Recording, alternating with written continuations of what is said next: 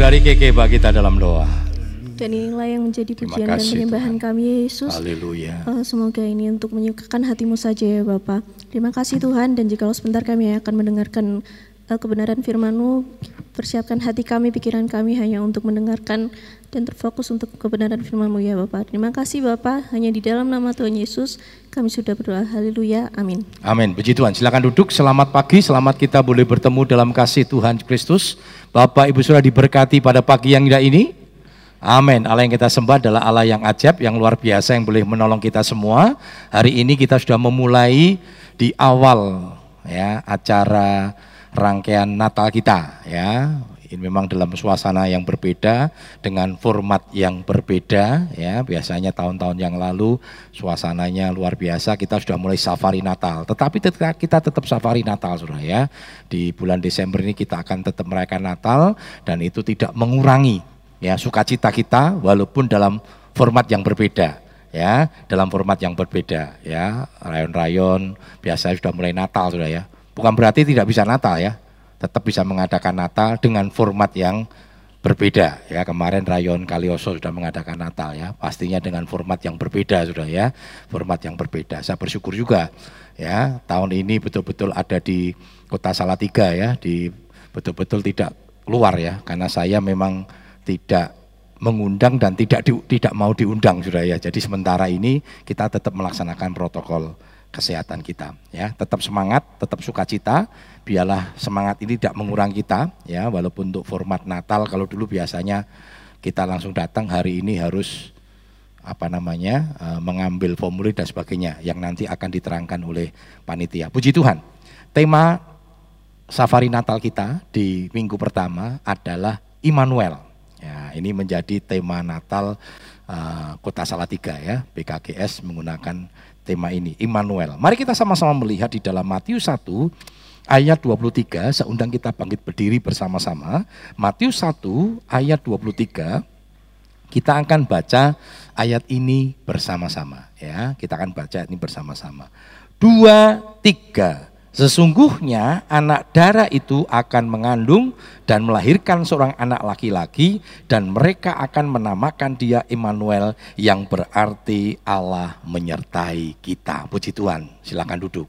Ayat ini merupakan bagian dari rangkaian satu peristiwa di mana malaikat Gabriel datang kepada Yusuf untuk memberitahukan bahwa kandungan ya bayi yang dikandung oleh Maria itu adalah benih dari Roh Kudus ya. Jadi artinya ketika Maria menerima satu amanat ya satu amanat agung kalau sekarang kan kita bilangnya itu menerima anugerah yang besar ya, anugerah yang besar. Tetapi pada waktu peristiwa saat itu ketika man- eh, si Maria berkata, "Aku ini hamba." Jadilah apa yang menjadi kehendakmu. Itu bukan bahasa yang sederhana, saudara. Satu kata-kata yang sederhana, karena Maria harus menerima satu mandat yang sekarang kita berkata anugerah, tetapi waktu itu bisa berkata musibah. Bagaimana mungkin ya Maria yang belum menikah harus mengandung bayi, seorang bayi dan itu ada benih Roh Kudus Allah sendiri dan itu tidak mudah. Bahkan Yusuf ini sudah Yusuf ini orang baik saudara. Ketika ini kan pasti sudah mendengar berita sudah. Saya nggak tahu bagaimana cara menyampaikan berita ini Maria kepada Yusuf saya tidak tahu bagaimana caranya sudah karena itu tidak diceritakan. Tetapi saya tidak percaya Yusuf bukan menerima itu dengan sukacita waktu Maria berkata mas Puji Tuhan mas, saya sudah ngandut. Wah saudara, itu kalau ada orang pacaran ngomong gitu dan dia merasa tidak pernah melakukan, enggak terus pacaran, oh puji Tuhan, haleluya, ini berkat Tuhan gitu. Enggak mungkin begitu saudara ya. Dia akan katakan, kue ngandut mbak sopo, kamu hamil dengan siapa, kamu selingkuh dan sebagainya. Pasti Yusuf akan berpikir selingkuh, pasti saudara, pasti ya. Karena ini peristiwa yang tidak pernah terjadi. Makanya dia dengan diam-diam dia ingin menceraikan. Di tengah kondisi kegalauannya karena dia tahu dia begitu mencintai Maria tetapi dia juga tidak percaya saudara para Maria itu eh, tidak selingkuh. Dia sangat percaya Maria itu selingkuh. Datanglah Gabriel memberikan kekuatan memberikan damai sejahtera ya memberitahukan bahwa kandungan yang dikandung oleh Maria ini adalah benih Roh Kudus. Lalu dia berkata, dan mereka akan menamakan dia Immanuel. Sekali lagi berapa kali saya sampaikan ini, dikatakan mereka akan menamakan. Jadi bukan namanya, bukan sudah. Jadi malaikat Gabriel tidak berkata, oh namanya nanti Immanuel, bukan sudah. Tetapi mereka akan menamakan Immanuel. Artinya apa saudara? Kata ketika ada orang memberikan nama, itu bicara tentang karya. Itu bicara tentang profesi. Di sini banyak Agus saudara ya Agus Pendeta Gembala ya, ada Agus Bengkel itu Pak Roto, ada Agus Ayam Goreng itu Pak Agus Sudarta, banyak Agus sudah ya. Agus Listrik itu Pak Agus Budiono, sudah kan banyak Agus sudah ya. Jadi mereka disebutkan nama Agus itu berdasarkan karya dan profesinya masing-masing. Nah, ini disebut Immanuel. Ya, mereka akan menyebut Immanuel yang berarti Allah beserta kita dan kata Immanuel ini bukan sesuatu yang gampang pada waktu itu karena ada satu pemahaman kita tahu bahwa hampir di semua agama agama percaya bahwa Tuhan itu sifatnya transenden. Transenden itu artinya Allah yang besar terlalu jauh untuk dijangkau oleh manusia. Allah kita Allah yang transenden. Makanya tidak heran juga ketika mereka mencoba uh, memanggil Tuhan dengan dengan cara naik ke menara, teriak dan sebagainya. Memang kenapa? Konsepnya Tuhan itu jauh. Ya, Tuhan itu jauh. Tetapi tahu-tahu Allah hadir dan bangsa Israel juga juga percaya dengan konsep itu loh sudah ya. Bangsa Israel itu dengan konsep bahwa Allah itu transenden. Ya, dan itu mereka mengalami pengalaman-pengalaman, ya. Memang Allah itu dekat dengan nabinya, contohnya Musa. Tetapi dengan bangsa Israel nggak bisa, saudara. Bangsa Israel nggak bisa bertemu dengan Tuhan. Bahkan ketika mereka harus menyampaikan sesuatu kepada Tuhan harus melalui imam besar, ya, melalui hari raya grafirat besar. Tahu-tahu Allah berkata Allah itu beserta, Allah itu hadir. Ya kata Immanuel dari kata Imanen El.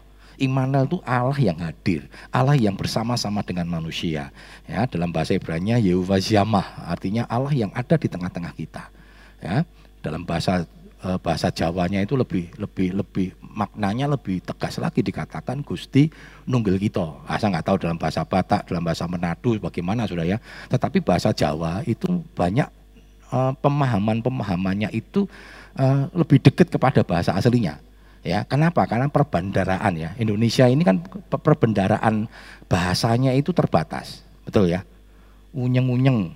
Ah, bahasa Indonesia-nya apa Saudara? Enggak ada toh? Iki lho iki apa unyeng-unyeng wong Jawa ketemu unyeng-unyeng gitu.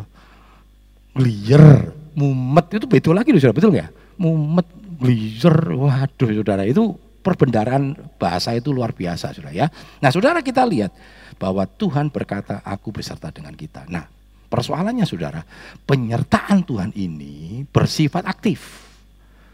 Penyertaan Allah ini bersifat aktif, dia tidak bersifat pasif hanya disertai tok gitu, tidak, tetapi bersifat aktif. Artinya penyertaan Allah, Allah mengerjakan sesuatu, Allah melakukan sesuatu dan pengerjaannya itu sesuatu yang baik untuk kita. Masih ingat firman Tuhan yang terdapat dalam Roma 8:28 dikatakan kita tahu sekarang Allah turut bekerja untuk mendatangkan kebaikan bagi luar biasa ya.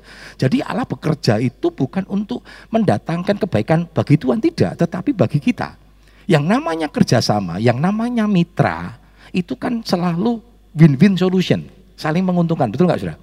Banyak mitra-mitra kerja akhirnya berantakan, hancur. Banyak sudah ya, banyak ya. Makanya saya selalu katakan begini, kalau mau menjalin kerjasama harus ditulis di hitam di atas putih. Kadang kan kita enggak sudah pakai wus karena teman sahabat. Persahabatan bisa hancur karena kerjasama. Kenapa? Karena tidak ada tidak ada yang yang mau orang itu uh, maunya kan win-win solution. Bahkan ada yang curang ya. Harusnya seket-seket persen iki e tolong puluh, pitung puluh. Kan seperti itu sudah ya. Jadi terjadi persoalan. Tetapi Allah luar biasa. Dia bekerja sama untuk kita, untuk kebaikan kita. Itulah Tuhan kita. Nah kita lihat bersama-sama apa yang uh, di dalam Immanuel, di dalam kata Immanuel, Allah beserta kita, saudara. Ya, ada satu nilai ya nanti ada tiga hal yang kita bisa perhatikan dalam penyertaan Allah yang pertama Allah memberkati di tengah penyertaan Tuhan kepada manusia, Allah memberkati. Coba kita lihat dalam Mazmur 1 ayat 2 hingga yang ketiga. Mazmur 1 ayat 2 dan 3. Tetapi yang kesukaannya ialah Taurat Tuhan, dan yang merenung, merenungkan Taurat itu siang dan malam. Ia seperti pohon yang ditanam di tepi aliran air, yang menghasilkan buahnya pada musimnya, dan yang tidak layu daunnya, apa saja yang diperbuatnya berhasil. Perhatikan saudara, ya dikatakan orang-orang yang disertai oleh Tuhan, dikatakan dia di seperti pohon yang ditanam di tepi aliran air yang menghasilkan buahnya pada musimnya, tidak layu daunnya, apa saja yang diperbuatnya berhasil. Ada keberhasilan, ya, ada keberhasilan bagi setiap orang-orang yang percaya kepada Tuhan. Kenapa? Karena Tuhan memberikan penyertaan, ya Tuhan memberikan penyertaan. Jadi jangan takut sudah. Di tengah kondisi pandemi ini, orang memang banyak yang mengeluh tentang masalah berkat. Ya, masalah ekonomi, betul ya. Saya yakin dan percaya tidak ada yang berkata bahwa dengan pandemi ini aman-aman saja, tidak. Ya, bahkan nanti kalau kita lihat di YouTube dan sebagainya pernyataan-pernyataan usaha itu betapa sulit ya. Rumah makan rumah makan yang bisa turun sampai 70 persen. Ya, bahkan pernah rumah makan itu betul-betul tutup, saudara gara-gara kondisi pandemi. Tetapi jangan takut saudara, firman Tuhan kita pegang bahwa firman Tuhan katakan walau seribu rebah di sisi kiriku, sepuluh ribu rebah di sisi kananku, itu tidak akan menimpa. Artinya kehidupan orang-orang percaya akan tetap diberkati oleh Tuhan. Amin. Amin. Yakin saudara, karena Allah berimanuel, Allah beserta dengan kita. Kita tahu saudara, ketika Yusuf dan Maria mendapatkan amanat agung, itu kan nggak gampang. Yusuf ini orang miskin, sudah. Dia tukang kayu, tukang kayu buruh. Ya, kalau tukang kayu yang juragan itu, oh kaya sudah kaya itu luar biasa. Tapi ini buruh, buruh tukang kayu, miskin, apa? Nah kita bisa melihat dari cara Yusuf memberikan persembahan. Ya di uh, Israel sana ada klasifikasi orang kaya lembu sapi. Ya kalau persembahan bawa lembu sapi sudah. Kalau orang menengah membawa domba atau kambing. Tetapi orang miskin itu membawa uh, burung tekukur atau burung sepasang burung merpati. Nah, persembahan dari dari si, si Yusuf itu kita bisa lihat status strata sosialnya dari persembahannya. Dia membawa burung merpati, burung tekukur sudah ya. Nah, kita lihat memang dia miskin. Tapi kita lihat saudara, dan pada waktu peristiwa itu Herodes memerintahkan untuk membunuh bayi-bayi. Sehingga Yusuf dan Maria ada dalam pelah, pelarian. Bayangkan orang dalam pelarian itu kan reso nyambut gawe sudah ya, tidak bisa kerja. Tapi Tuhan memberkati. Dengan cara apa sudah? Mengirimkan segerombolan orang majus. Bukan tiga orang majus sudah. Kita ini kan sering kali terjebak dengan tiga orang majus. Pada Alkitab tidak berkata tiga orang majus. Yang ada orang majus itu selalu pergi bergerombolan saudara. Cuma yang dipersembahkan emas, kemenyan, dan perak. Nah kita ini kan karena melihat emas, kemenyan, dan perak. Lalu pikirannya, wong siji nggowo emas, wong siji nggowo perak, yang satunya lagi bawa kemenyan, kan gitu sudah. Tetapi tidak, kebiasaan orang-orang majus, ini kalau pergi bergerombolan, dan pasti bawa anak buah, wong sugih, betul nggak sudah? Loh, orang kaya itu kalau pergi nggak pernah sendiri sudah betul minimal bawa ajudan driver kan gitu sudah ya bawa ajudan driver dan cukup serombongan dan itu datang mempersembahkan emas, kemenyan dan perak. Eh, emas kemenyan, mur ya ya. Mur, mur ini bukan baut sudah ya. Mur itu satu wangi-wangian yang ini harganya mahal semua saudara. Dan itu Tuhan berkati saudara. Di tengah Allah ya memberikan amanat agung satu amanat yang mungkin bagi manusia berat jangan takut saudara karena Tuhan memberkati amin Makanya ketika amanat agung di dalam Matius 28 itu 1920 dikatakan pergi jadikan semua bangsa muridku. Tetapi ada ada berkat saudara, ada penyertaan Allah. Waktu dia berkata, aku menyertai sampai akhir zaman. Ya, jadi jangan takut. Jadi yang pertama di penyertaan Allah itu Allah memberkati. Yang kedua, bukti penyertaan Allah pada manusia, Allah menghibur. Ya, hari-hari ini banyak orang stres, Saudara. Betul ya? Banyak orang stres. Ya, banyak orang stres tapi tidak boleh stres saudara. Kemarin saya waktu ke kota Solo saudara, melihat ada satu baliho cukup bagus saudara. Untuk menghadapi COVID ada tiga hal yang perlu diperlukan. Yang pertama iman, aman, dan imun. Wah saudara, iman itu bicara iman kepercayaan kita kepada Tuhan. Bagaimana kita menggandol Gusti Yesus. Kita betul-betul berharap, betul-betul mengandalkan Tuhan. Itu iman. Nah itu lewat ibadah. keterlaluan, kebangetan sekali saudara. Dan kondisi seperti ini kita masih sombong saudara. Ini orang yang keterlaluan. Merasa nggak perlu Tuhan, keterlaluan saudara. Kita masih tahu beberapa waktu yang lalu uh, apa Presiden uh, Perancis sudah ya, Italia ya, sampai dia apa namanya ber, ber, menye, apa, bersujud minta ampun sama Tuhan, minta tolong sampai dia merasa aku serak kuat meneh Tuhan. Aku nggak mampu lagi karena melihat kematian yang begitu luar biasa. Ini orang-orang kuat saudara. Senator-senatornya Amerika menangis minta ampun sama Tuhan. Mereka berkata, saya sudah kami sudah berdosa membuat keputusan, membuat undang-undang yang berlawanan dengan firman Tuhan. Undang-undangnya Amerika itu banyak yang berlawanan saudara. Homoseks melegalitaskan perkawinan-perkawinan, kehidupan-kehidupan yang bertentangan jelas dengan firman Tuhan. Mereka minta ampun sama Tuhan, mereka sadar. Yang kita hadapi ini tidak kelihatan saudara, betul? Ya, sekarang kita kan diperhadapkan di salah tiga khususnya, saudara. Wes dulu tuh satu, dua, lima, nu kaget, aduh lima, aduh seki tolong loro, seket. Ini salah tiga nih sudah, sudah lihat di kontak eratnya sudah. Ini akan terus bertambah, ya kan? Karena kontak eratnya di tracing sudah, di tracing. Nah. Kontak eratnya banyak, saudara. Ya kita masih masih menjadi oren, tidak merah karena tingkat kematiannya nggak tinggi ya di kota-kota salah. Ini Boyolali, Sragen, ya sudah di Kupeng sudah kota Solo, Solo Raya, Sragen, Klaten, Boyolali itu sudah merah. Kemarin Rudi menyatakan mau di lockdown, tidak boleh sudah, tidak boleh di lockdown. Ya harus sudah rame ya, di kota sudah rame. Wah di lockdown dari tanggal 10 sampai Januari di lockdown piye. Wah sing wong Solo tiku blonjoku piye ya mau ke mana resot dolan bukan di lockdown seperti saya bilang tidak mungkin. Karena viral ya, rame sudah ketemu orang ini lockdown lu, lockdown lu, lockdown. Enggak di lockdown. Ternyata beberapa tempat-tempat itu ditutup. Ya, Manahan Sriwedari ditutup. Manane ditutup sudah Panahan di luarnya rame saudara, mereka nggak boleh masuk. Yo melayu-melayu, lari-lari di di sekelilingnya Manahan seperti dulu alun-alun Pancasila ditutup saudara ya. Ya lari-larinya di kupengan situ podo wae saudara ya, rame. Nah saudara tetapi kita nggak usah takut saudara ya. Tetapi jangan sembrono sekali lagi saudara ya. Karena dengan takut ya eh, kita harus meningkatkan apa namanya uh, imun kita ya. Maka dikatakan aman. Aman itu artinya 3M, menjaga jarak, mencuci tangan dan memakai masker. Ya, bendara gereja kita sempat telepon saya, Om, iki lis anu lo banyune bayarannya naiknya luar biasa. Sakit mikir ya kenapa? Oh iya saya bilang, orang kita sekarang dipaksa, dipaksa cuci tangan semua. Kalau enggak cuci, saudara nggak mau pentelengi sama satgas, satgas tuh yang pakai biru-biru cuci, nggak mau. Oh saudara bisa di, dipaksa tuh suruh cuci tangan karena itu protokol, ya protokol nggak apa-apa saya bilang. Pokoknya kita sekarang banyak prihatin lah ya kita banyak prihatin mengeluarkan semua apa uh, semua pengeluaran-pengeluaran diperlukan untuk sesuatu yang memang betul-betul apa namanya untuk sesuatu yang lebih lebih lebih lebih bermanfaat dan kita ada efisiensi. Nah, saudara kita lihat itu aman, imun. Nah, imun itu dengan cara menjaga tubuh kita ya. Olahraga makan yang sehat ya. Ojo mangan lagi wesing ceruan-ceruan dihilangkan supaya imunnya kuat saudara ya.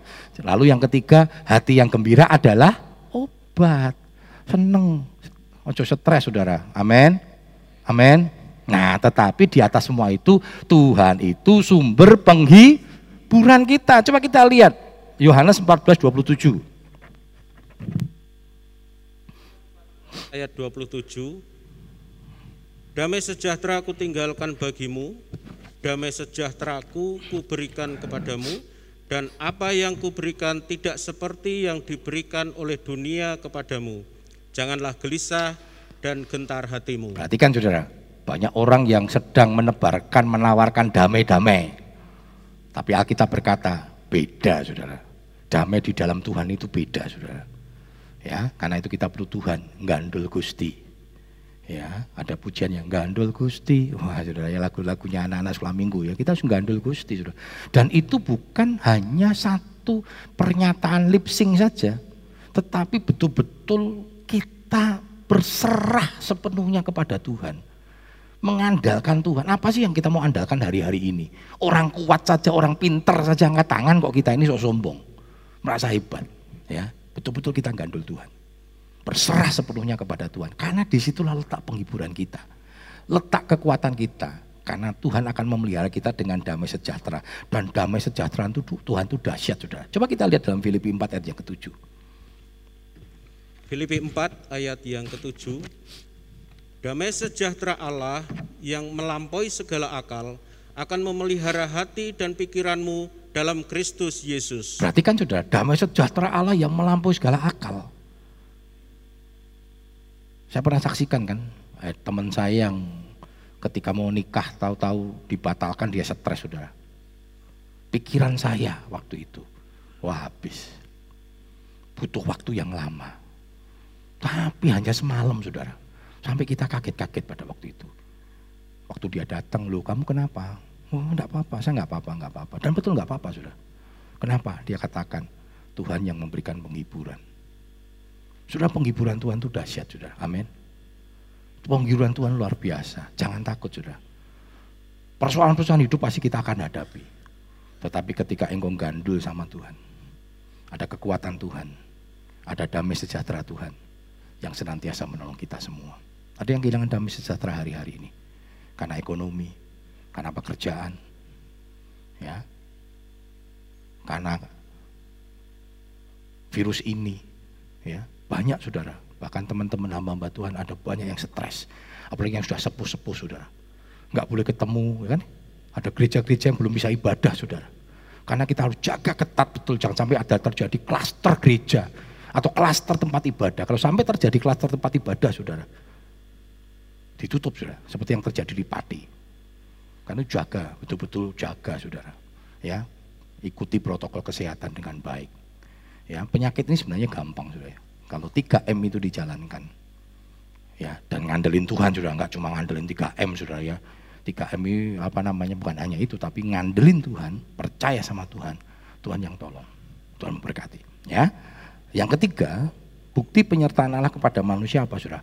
Allah mengontrol, Allah memperhatikan hidup kita. Jadi jangan pernah berpikir bahwa ketika kita menghadapi kondisi-kondisi ini Allah nggak ngerti sudah. Allah tahu, Allah mengerti. Dan bahkan Roma 8:28 dikatakan Allah itu bekerja untuk kita. Jadi ada kalanya persoalan-persoalan hidup diizinkan Tuhan kepada kita karena Tuhan ingin membentuk hidup kita semakin kuat. Proses hidup itu semakin kita hadapi sehingga kita menjadi kuat. Betul nggak sudah ya? Saya bersyukur sudah, saya ini anak pertama. Laki-laki ya. Kalau anak sul, uh, anak sulungnya perempuan kakak saya. Saya anak pertama laki-laki di keluarga. Nah biasanya kan gitu sudah ya. Anak pertama itu ngalami susah, betul ya? Ngalami susah kan baru orang menikah, ngerintis, ngerintis awal itu kan anak-anak pertama yang ngalami susah, ngalami ini sudah. Saya ngalami sudah. Adik saya sudah mulai kondisi nyaman. Sehingga dari kelas 3 SD saya sudah kerja sudah. Ya, saya membantu bengkel sepeda ontel itu sudah ya. Sudah bisa sudah. Kalau buka stang, stang sama saya tinggi tinggi stangnya sudah. Saya naik naik di kursi, saya buka yang ligo sudah. Makanya wis gosong, kebacut gosong sudah dari kelas 3 SD wis dikuasai matahari gosong semua sudah. Kan wenaan ngeligo sudah. Ngeligo dikasih celana celana model tukang sate yang gojak gajek hitam sudah. Kenapa? Kalau kena gemuk kan kan tidak mungkin setiap hari dicuci sudah seminggu kayak dikumbahan gitu sudah begitu pulang sekolah selesai pakai pakaian dinas sudah pakaian dinasnya itu bawahnya hitam, duri coklat. Nah, coklat kan yang ligo sudah ya. Saya tuh senang ligo sudah. Wah sudah gitu. Nanti kalau kulaan, ya kulaan sudah ya. Apa itu kulaan tahu ya sudah. Kulaan itu sana sepeda ontel, beli ban. Kalau pas mepet sudah ya, kalau mepet saya harus kulaan sudah. Beli ban tuh caranya gimana? Masukkan bannya sudah. Jadi saya naik sepeda ontel, ban tak masuk ke sini, jadi mengketok gulu tok sudah. Tapi saya bersyukur, saya tough sekarang. Saya tahu Tuhan persiapan saya untuk banyak hal. Dan itu membuat saya kuat. Tidak membuat saya cengeng. Nah adik saya sudah mulai, saya tuh sering bentrok sudah dengan adik saya. Yang paling kecil laki-laki. Ini ada adik saya ya apa tinggal bersama-sama dengan saya. Ya dia orang seni lagi. Orang seni kan kerja berdasarkan mood. Waduh saya jengkel sekali sudah ya. Aku kerja dekor, dia sudah membuat kerangkanya, toko atau dia mata-mati, kalau nyeruput teh kopi, teh. Waduh saya wis garap ndang garap lele saya bilang. Ini tuh bikin penuh rom nanti dulu belum dapat imajinasi. Waduh kerja berdasarkan imajinasi. Karena beda saudara ya. Beda. Saya ini mau tak tak tak bar gitu ya. Karena kita sudah terdidik. Nah proses-proses hidup itu saya bersyukur, saya bukannya sekarang terus menyesali ya, wah saya kok ini, saya bersyukur saya, saya menjadi tough. Ketika menghadapi tekanan-tekanan persoalan-persoalan masalah, terlalu banyak masalah-masalah yang Tuhan berikan dalam hidup saya. Tetapi saya bersyukur, itu membuat kita menjadi tough, menjadi kuat, amin. Jadi kalau engkau menghadapi persoalan-persoalan hidup, jangan takut, ada Tuhan kok. Kecuali engkau menghadapi sendiri, enggak ada Tuhan, Tuhan ngerti. Dan ternyata setiap proses demi proses hidup saya, Tuhan sedang persiapkan untuk satu rancangan yang lebih hebat dalam hidup kita. Amin. Kan banyak cerita, Yusuf.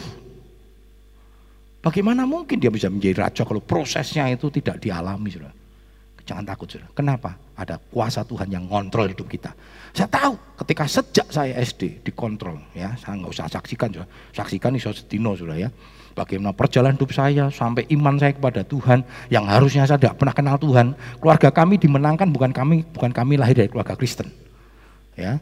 Keluarga dari mama saya Konghucu bahkan sampai meninggalnya uh, seminggu sebelum meninggal baru ya ayah saya bertobat saudara. Ya, setiap hari waduh ya. Dari ayah saya itu sudah apa namanya? Uh, campur aduk sudah ya. Ayah saya itu kejawen ya Wah, pokoknya kejawen semua agama baik. Saudara.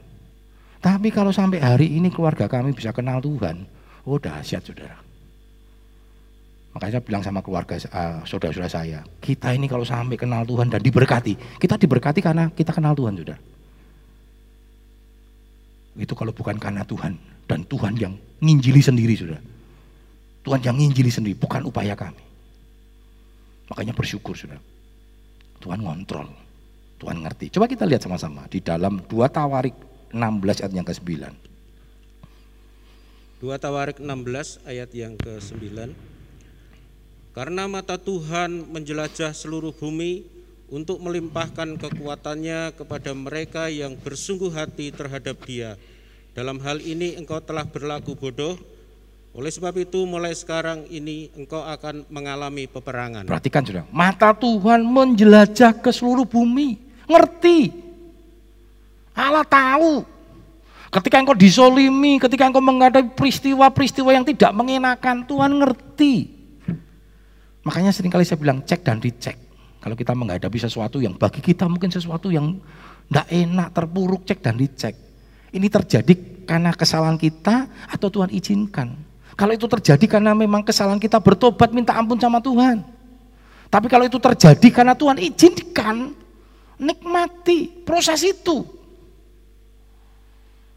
Karena di akhir proses itu firman Tuhan katakan apa? Tuhan membuat segala sesuatu indah pada waktunya. Nantikan prosesnya Tuhan. Karena kita sedang menuju kepada satu kemuliaan Tuhan, satu keindahan yang Tuhan sedang siapkan dalam hidup kita. Mahkota itu akan didapat kalau kita melewati salib. Betul? Itu konsepnya GBDI sudah. Sudah tidak akan pernah bisa menerima mahkota kalau engkau tidak pikul salib. Yesus terima mahkota sudah. Walaupun awalnya mahkota duri sudah. Tapi luar biasa kan? Setiap lutut bertelut, setiap lidah mengaku Yesus Tuhan itu bicara kemuliaan. Paulus berkata, aku telah mengakhiri pertandingan dengan baik, aku telah memelihara iman. Kata memelihara iman kan bicara tantangan, penderitaan, proses yang tidak gampang. Tetapi sekarang akan menerima mahkota kebenaran. Kalau engkau sedang menghadapi proses itu, nikmati. Tetap kuat bersama dengan Tuhan.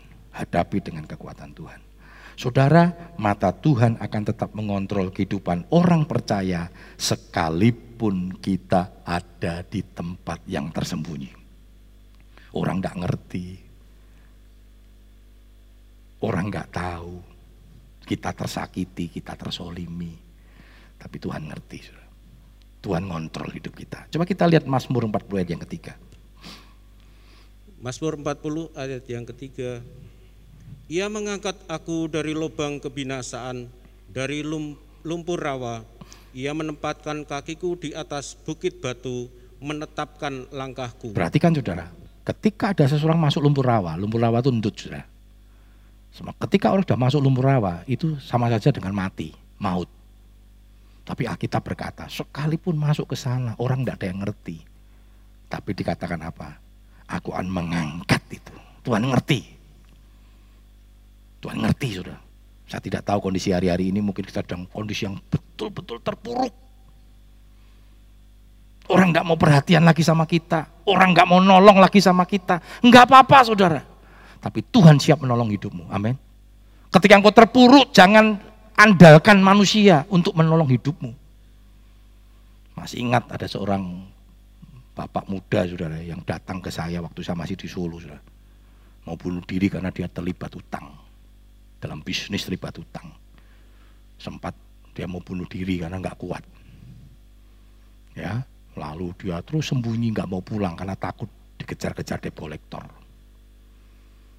Dia berkata nggak ada orang perhatian sama saya. Keluarga nggak ada yang mau perhatian sama saya, nggak ada yang mau nolong. Orang-orang kaya Kristen nggak ada yang mau nolong. Bayangin kalau orang Kristen itu hanya diambil sekian 0, sekian persen hartanya untuk saya. Saya clear, saya selesai. Kenapa orang begitu jahat? Ngandelin manusia, saya bilang. Datang ke pendeta, ternyata pendeta poduai, nggak ada yang mau bantu, hanya kon doa tok, kon sembayang tok katanya. Loh ya itu kan jawaban yang paling betul, sudah betul nggak sudah?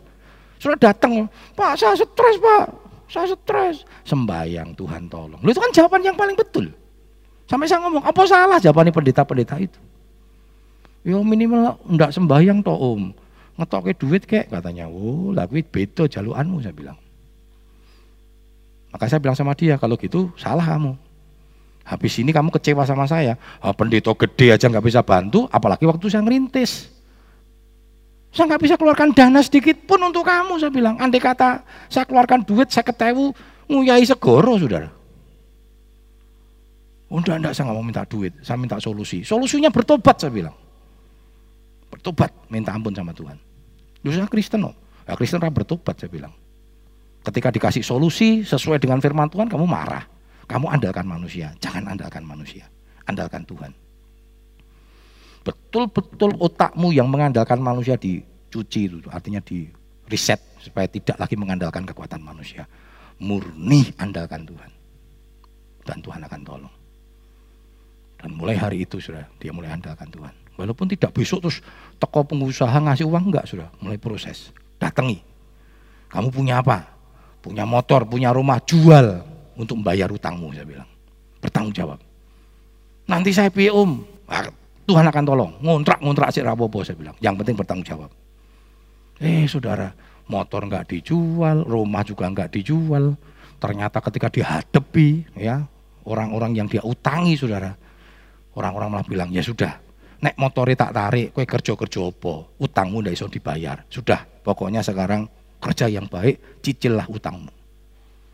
Satu tahun kemudian saya diundang, Pak Agus, yuk doa syukuran. Wah tak pikir, pi utangmu pi? Sudah, masih 50 persen. Setahun 50 persen sudah. Tiga tahun kemudian sudah saya diundang lagi. Pak, tolong ya, doakan. Kenapa? Tuhan berkati rumah baru. Oh luar biasa.